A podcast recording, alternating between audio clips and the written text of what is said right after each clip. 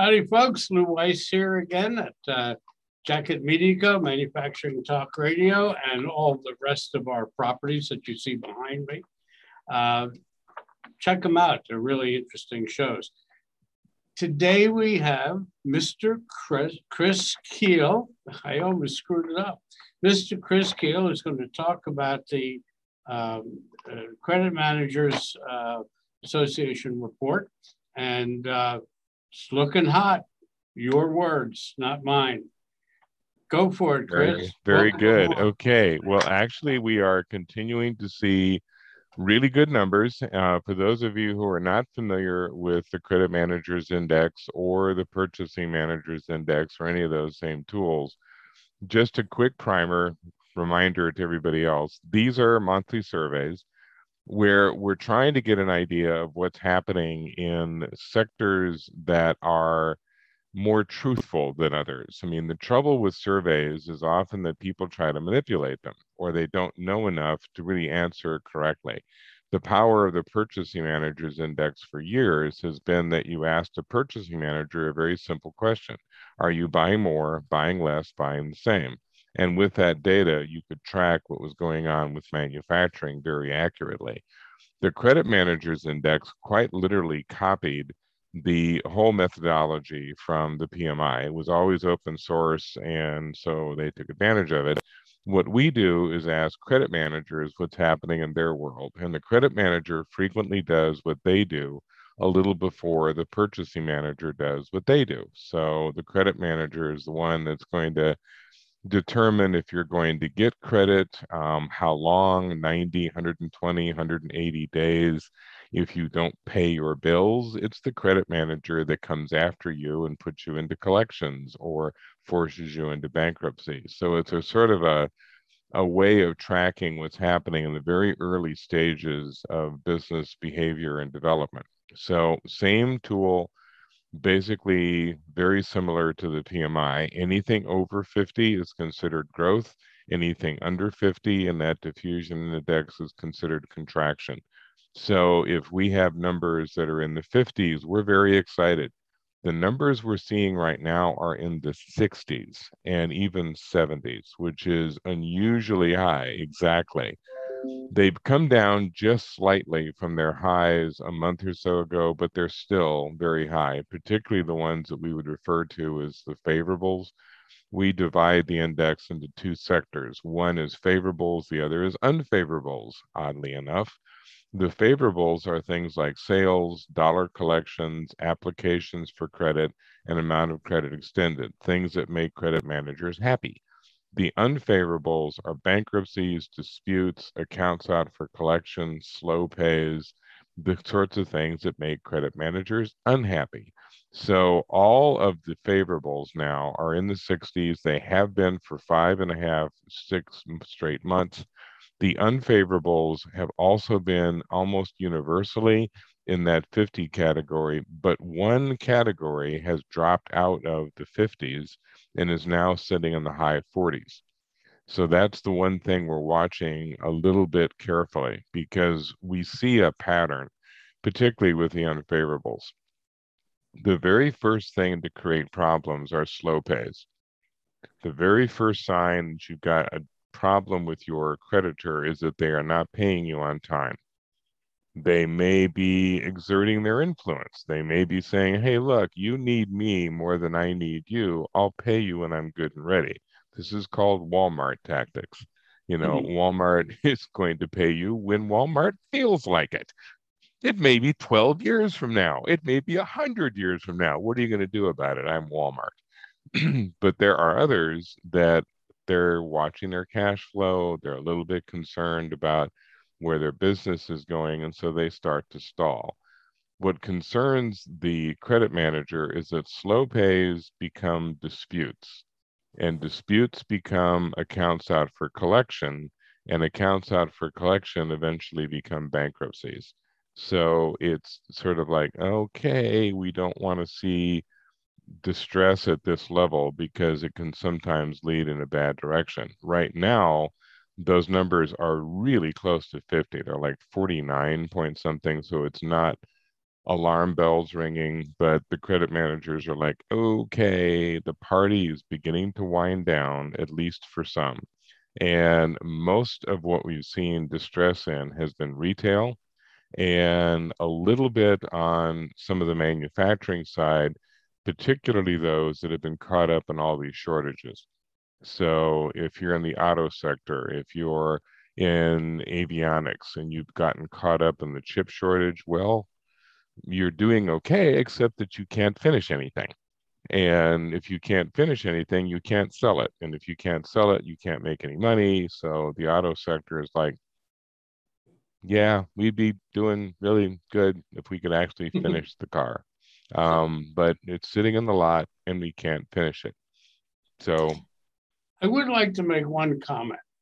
Yes. The comments made by our guests are that of their own opinion and not of Jacket Media Co. and Manufacturing Talk Radio. You you just don't want to lose your Sam's Club card. I know. I That's know. right. That's right. Uh, I don't think I've ever been in a Sam's Club, but that's besides the point. That's my, my that's my wife's uh, uh, thing. So, yeah, but you uh, know, y- y- you never know when you need 750 cans of cream corn. You know, I mean, it's, this is true. This is true. Which you have to package yourself. exactly. it's just a big vat of cream corn, and you, yeah. Okay. Well, anyway, so taking this uh, taking us further, um, sounds like things are really going going well. They Uh, you did mention that there was one uh, uh, aspect that is in now in the high 40s. I Mhm. don't know if I heard it right or if you mentioned it. Which That's sector the slow is it? The slow Yep, it's pays. the it's the slow pays. It's the it's the it's the accounts beyond terms where you told somebody you've got 90 days to pay, and 90 days comes and they haven't paid you. And in most cases, what you're going to find is the company says, "Look, I'm a little late. I'll pay you in another month." And the credit managers say, "That's fine. You know, don't worry about it." But where they get nervous is when yeah, they gave you 90 days and it's now been 180. Uh, and they're like, yeah, are you planning to pay or not? And it just makes them a little bit nervous. It's not an emergency, but it's, and it often depends, like I said, on the size of the client because there are certain creditors that are like, well, yeah, you know, I know we're behind, big deal. You know, we're huge, we're important to you you know, deal with it. We'll pay you in a month or two. So, and credit managers know that. But then they also have companies that they don't know as well. And it's like, okay, you're already a slow pay. Do I need to start watching you? And do I need to start credit collection sooner than later? So the credit manager is always Jekyll and Hyde. I mean, it's it's the personalities. First off, they're overwhelmingly middle-aged women and they're either the personality of Aunt Bee from Mayberry or they're your third grade teacher that you lived in mortal fear of. Um, you know, it's one or the other.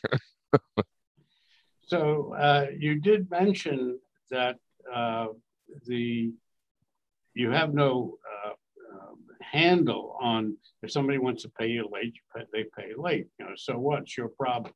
You know, Mhm. I need Walmart like I need a yeah. pain in the neck. Right. Uh, bottom line is that, um, and, and in, in my business, All Metals and Forge Group, um, if I have orders to ship you and you're now at 60 days or 90 days in arrears, um, well, I don't know if I'm going to be shipping you. Yep, exactly. I mean, so it the relationship matters a lot. And where the credit manager has to make some judgment calls is that they may have someone who is, you know, 50, 60% of their business. And so they start off by saying, Hey, you're not paying me. I'm going to cut you off. And then their boss shows up and says, Hi, they're 60% of our business. If you cut these people off, we are out of business. Knock it off. And the credit manager is, Okay, fine. And then about three months later, the boss comes back and says, How these people get so far behind? you you told me to, uh, sir. And so it's that's why credit managers are they shake a lot. Um, they drink heavily. I mean, it's, yeah. so, Chris, I'm just wondering, with all of the shortages and difficulties in the supply chain, mm-hmm. is that kind of is the, are the slow pays a ripple effect of that as we currently see it? Yep, very definitely, because you've got it hitting you from three different directions. Number one, you've got a lot of companies that have plenty of demand. They've got the product ready for delivery, except for that part, like the auto industry. The auto industry is sitting there going, we have people that are driving halfway across the country to pick up a truck because they want that truck.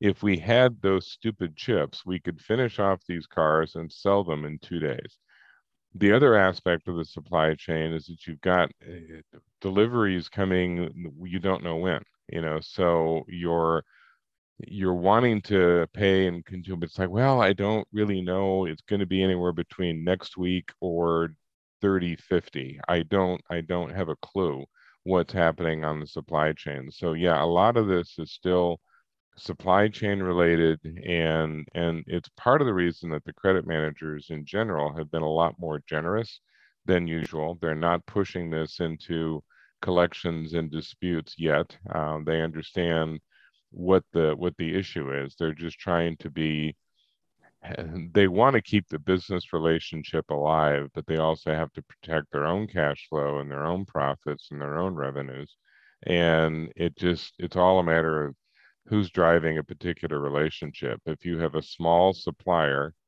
well, the people that they're supplying to probably have the leverage. But if you have a large supplier, the people they're supplying to, the supplier has the leverage.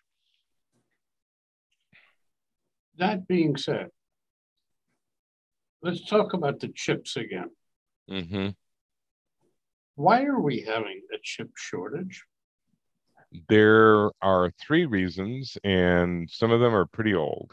Um, the biggest concern, biggest issue is that we long ago kind of outsourced chip production. And chip production is largely labor intensive to a degree, not as much now as it used to be.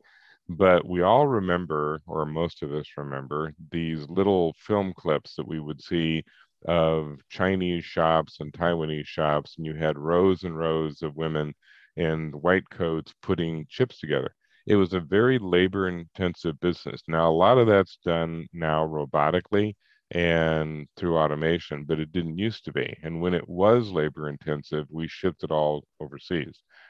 So the majority of the chip makers are China, Taiwan, Korea, Japan, elsewhere. The second big problem was that we now use a lot more chips. I mean, everything and you can possibly think of has a computer chip in it.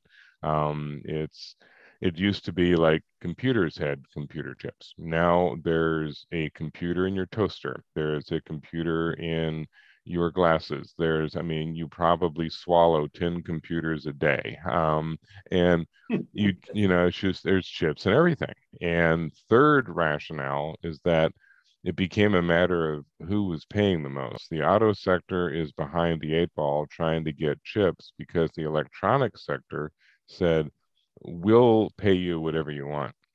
And we can upsell to cover the cost of those chips. And so if you're putting together gaming systems, you know, gamers are like, I don't care, man. I just need the new game. You know, it's like, is it 25 times what it was yesterday? Oh, dude. so, um, you know, it's it's car buyers on the other hand are like, oh, come on, man, the car is already 40 grand. Uh, you know, don't tell me it has to be 50 grand because you don't have enough chips. So it's it's a demand and supply issue and it's a cost issue and long-term solution is that we produce more of them here uh, and that's kind of what the government is trying to encourage we've never really had industrial policy in the US, but this would be a step in that direction, saying we, for national security reasons, we need to produce chips here. Another complicating factor is that one of the biggest chip makers in the world is Chinese, and we have tariffs against their chips. So, isn't that clever of us? Very. We're really good at that. Um, you know, whenever we're angry at somebody, we hit ourselves right in the mouth. Um, you, you, know, it's kind of like take that. yeah. You know, and I'm not sure. I'm not sure that. Uh, and, and Tim and I have talked about this many times on the show. I'm not sure that everyone understands what the tariff issue mm-hmm. is about. Yep. So I'm going to introduce it, and you can carry the ball on it because you're so much more well educated than I. When we instituted tariff against China for, let's say, steel, and we have to pay it, it's not really a tariff against China. It's mm-hmm. a tariff against you and I and Tim and all the manufacturers who need product that comes from right. a foreign country and there's a lot of product that we need from foreign countries. We can't make everything. Right. So let's charge the American public and the American manufacturing industry so that they won't buy those parts from, let's say, China, which, by the way, only represents 11% of the total imports to this country. So part of this China thing is a myth in the first place. So True. there you go. It's, you've got the ball.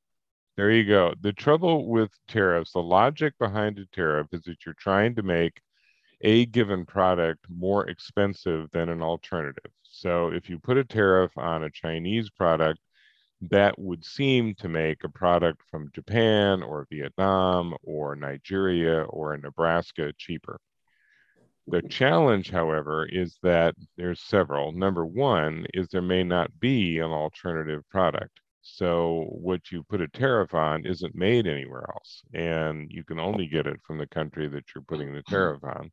Number two, you're assuming that that country then does nothing to react. And when we put the tariffs on China or anybody else, for example, when we were putting the tariffs on Chinese steel, the Chinese simply shipped steel to another country had it slightly modified in Malaysia or Indonesia or whatever else, and then shipped to the United States. So it didn't accomplish what we hoped to accomplish, or they simply absorb the price. Um, mm-hmm. And one of the challenges of putting tariffs on countries like China, China is dominated by state run enterprises. So in this country, if you end up charging too little for your product and you don't make enough money or profits, you go out of business. In China, if you charge too little and don't make enough revenue or profits, you turn to the government and say, Hey, I need some more money.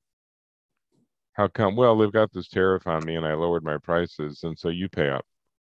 And so the Chinese government says, Well, that's a shame. Here you go.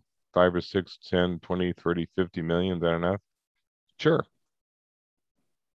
you know how, how, you you can't compete in in that in that manner i mean the bottom line is that if we want to compete against other countries which of course we do we have to get better at helping our businesses export as opposed to limiting what we import and and then that trade deficit gets reduced kind of more legitimately a classic example and i don't mean to go on it forever but years ago, Angela Merkel flew to Indonesia. She's the chancellor of Germany.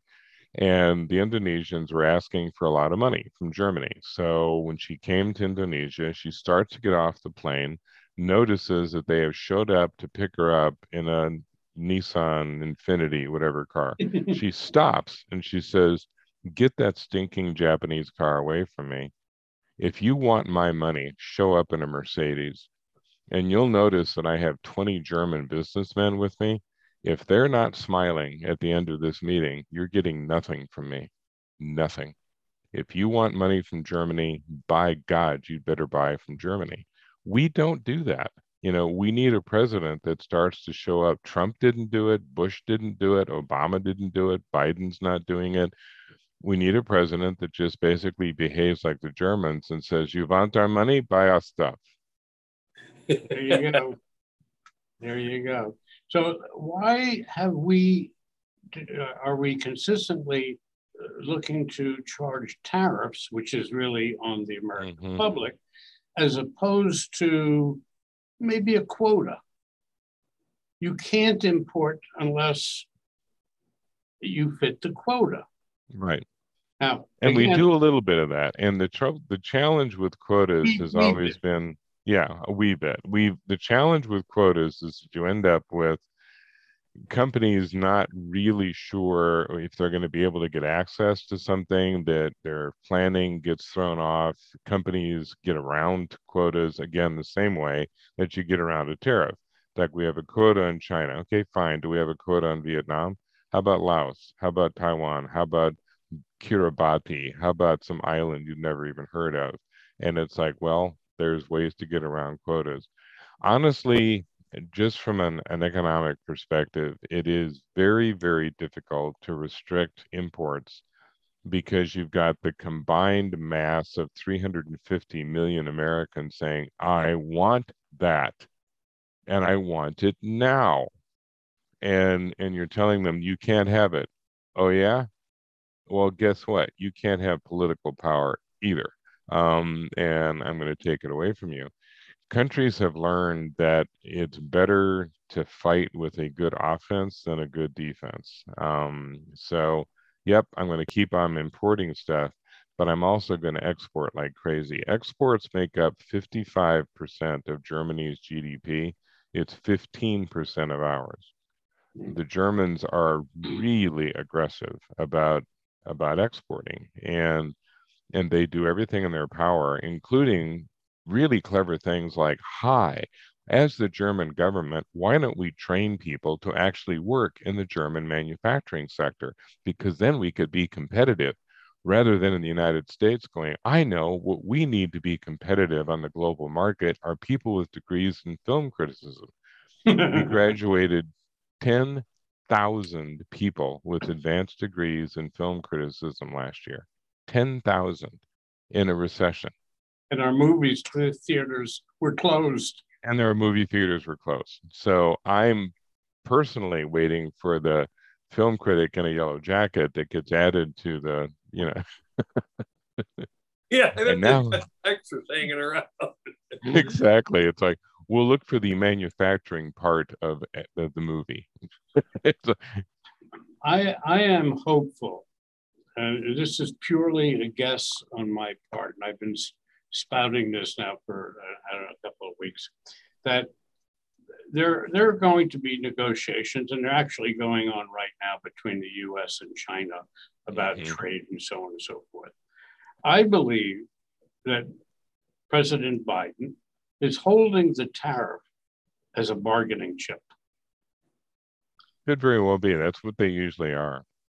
And I mean, you, you do this, and then political. we'll do away with the tariff, or we'll lower the tariff.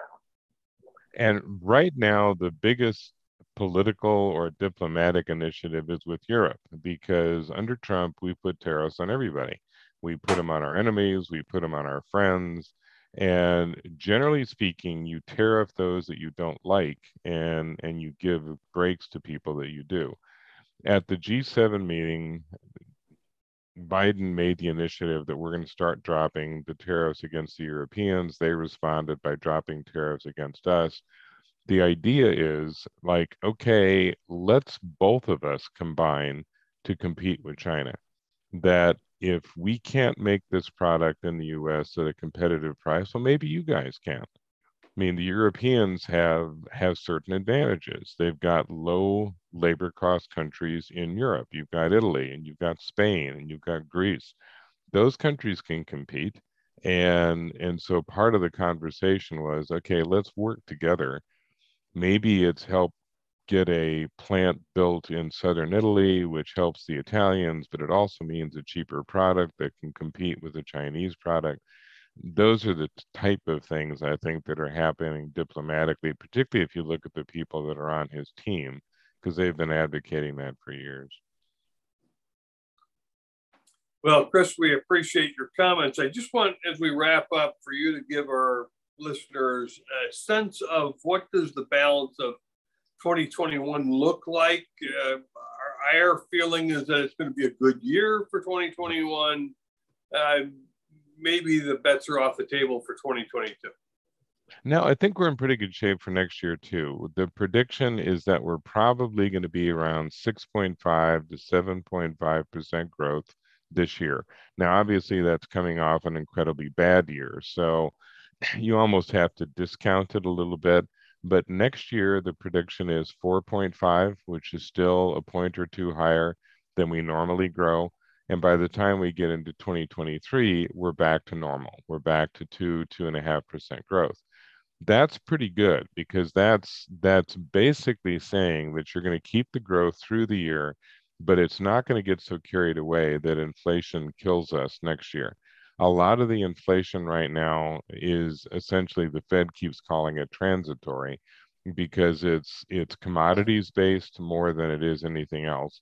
The commodity inflation has been excess demand hitting inadequate supply. Once the suppliers catch up, then you start to see inflation decline. And all of the commodities in the last month or two have come down they haven't come down to where they were, you know, so they're still much higher. But like mm-hmm. lumber prices are down 65% from what they were a month and a half ago. The problem was they went up 190% before that. Um, you know, so it's it's like it's it's better, but it's still bad. But it's heading in the right direction. And that's that's the assumption. So by the time we get into next year, we're still growing pretty fast, but we're not maybe growing at that rapid inflation clip. To change the subject just for a moment, and I know we're in our wrap up phase, but I've been wondering about the following gas prices. Mm-hmm. Gas prices are going up. Uh, the summertime, people are now going out. Uh, they're ripping off their mask and saying, you know, I ain't going to wear it anymore. And they go out and they fill up the car and it costs them 40, 50 bucks a tank to get their car filled up. And I'm watching these TV commercials for the electric cars. Mm-hmm. And they say, well, this car, you can get 200, 200 mile uh, range. This car, you can get 400 mile range. Nobody's talking about how much a charge costs. Mm-hmm. Do you know that answer?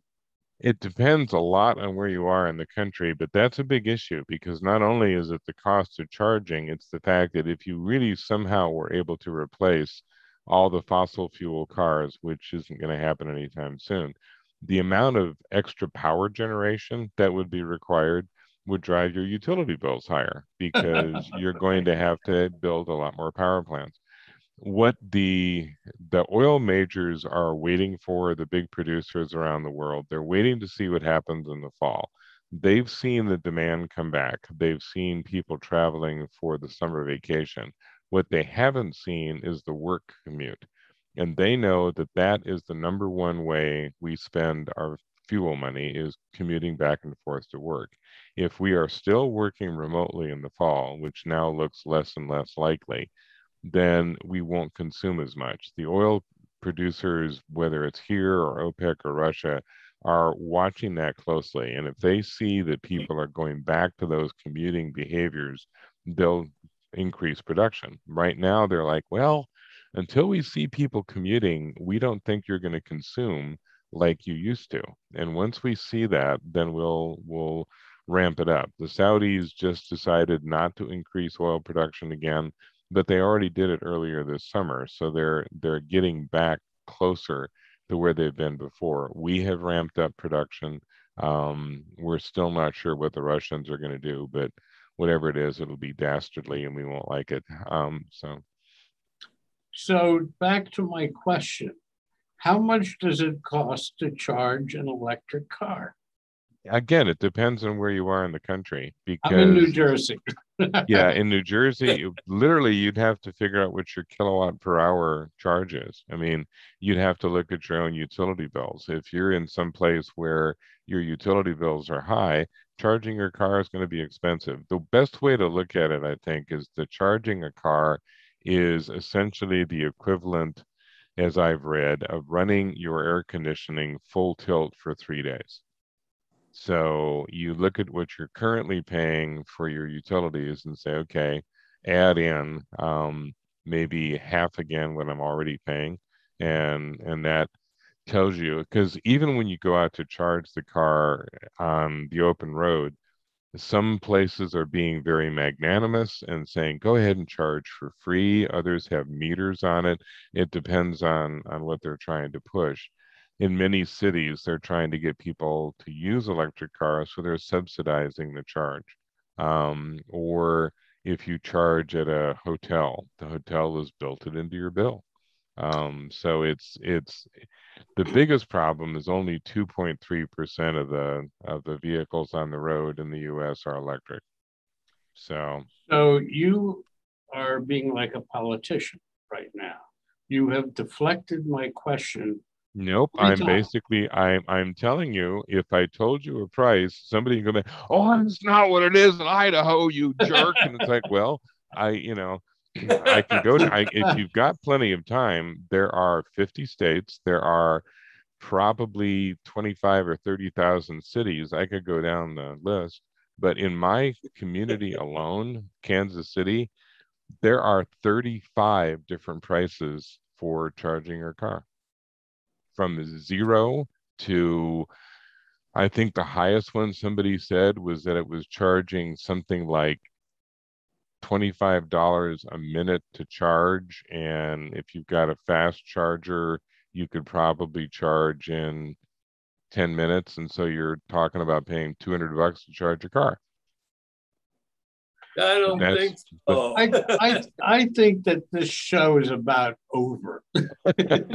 well, it's it's it's entirely on you know uh, somebody says well, why would i pay that much to charge my car because it's a special Tesla place and they bring you your cappuccino and they give you a back uh-huh. rub and all this stuff. And it's like, it's anything else. It's a gimmick. I mean, it's like asking somebody, how much does it cost for a haircut?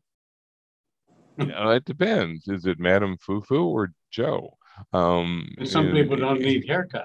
Yeah, there you go. You know, in my case, it's free. Um, I just, you know, all I have to do is do a quick buff, you know, so.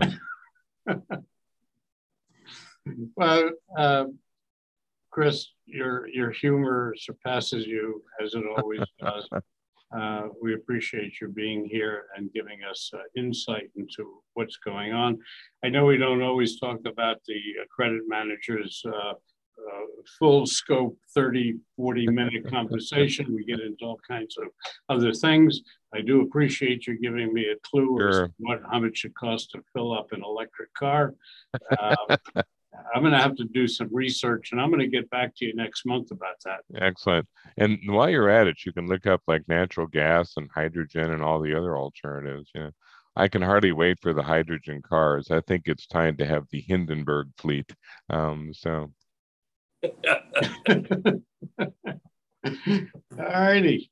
Uh, thanks for being here and uh, great report and it's always a pleasure sp- speaking with you and uh, having Very you. Good.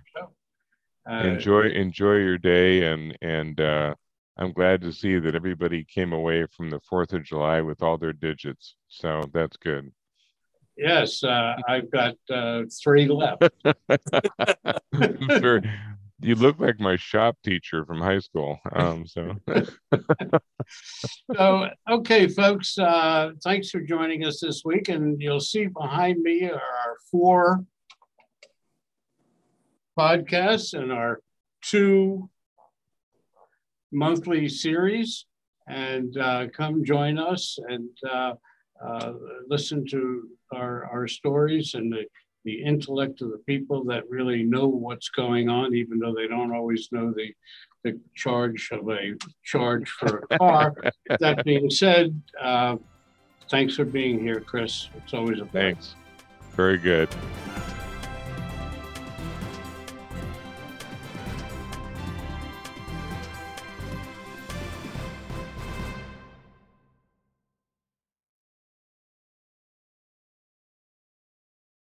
This podcast is a part of the C Suite Radio Network.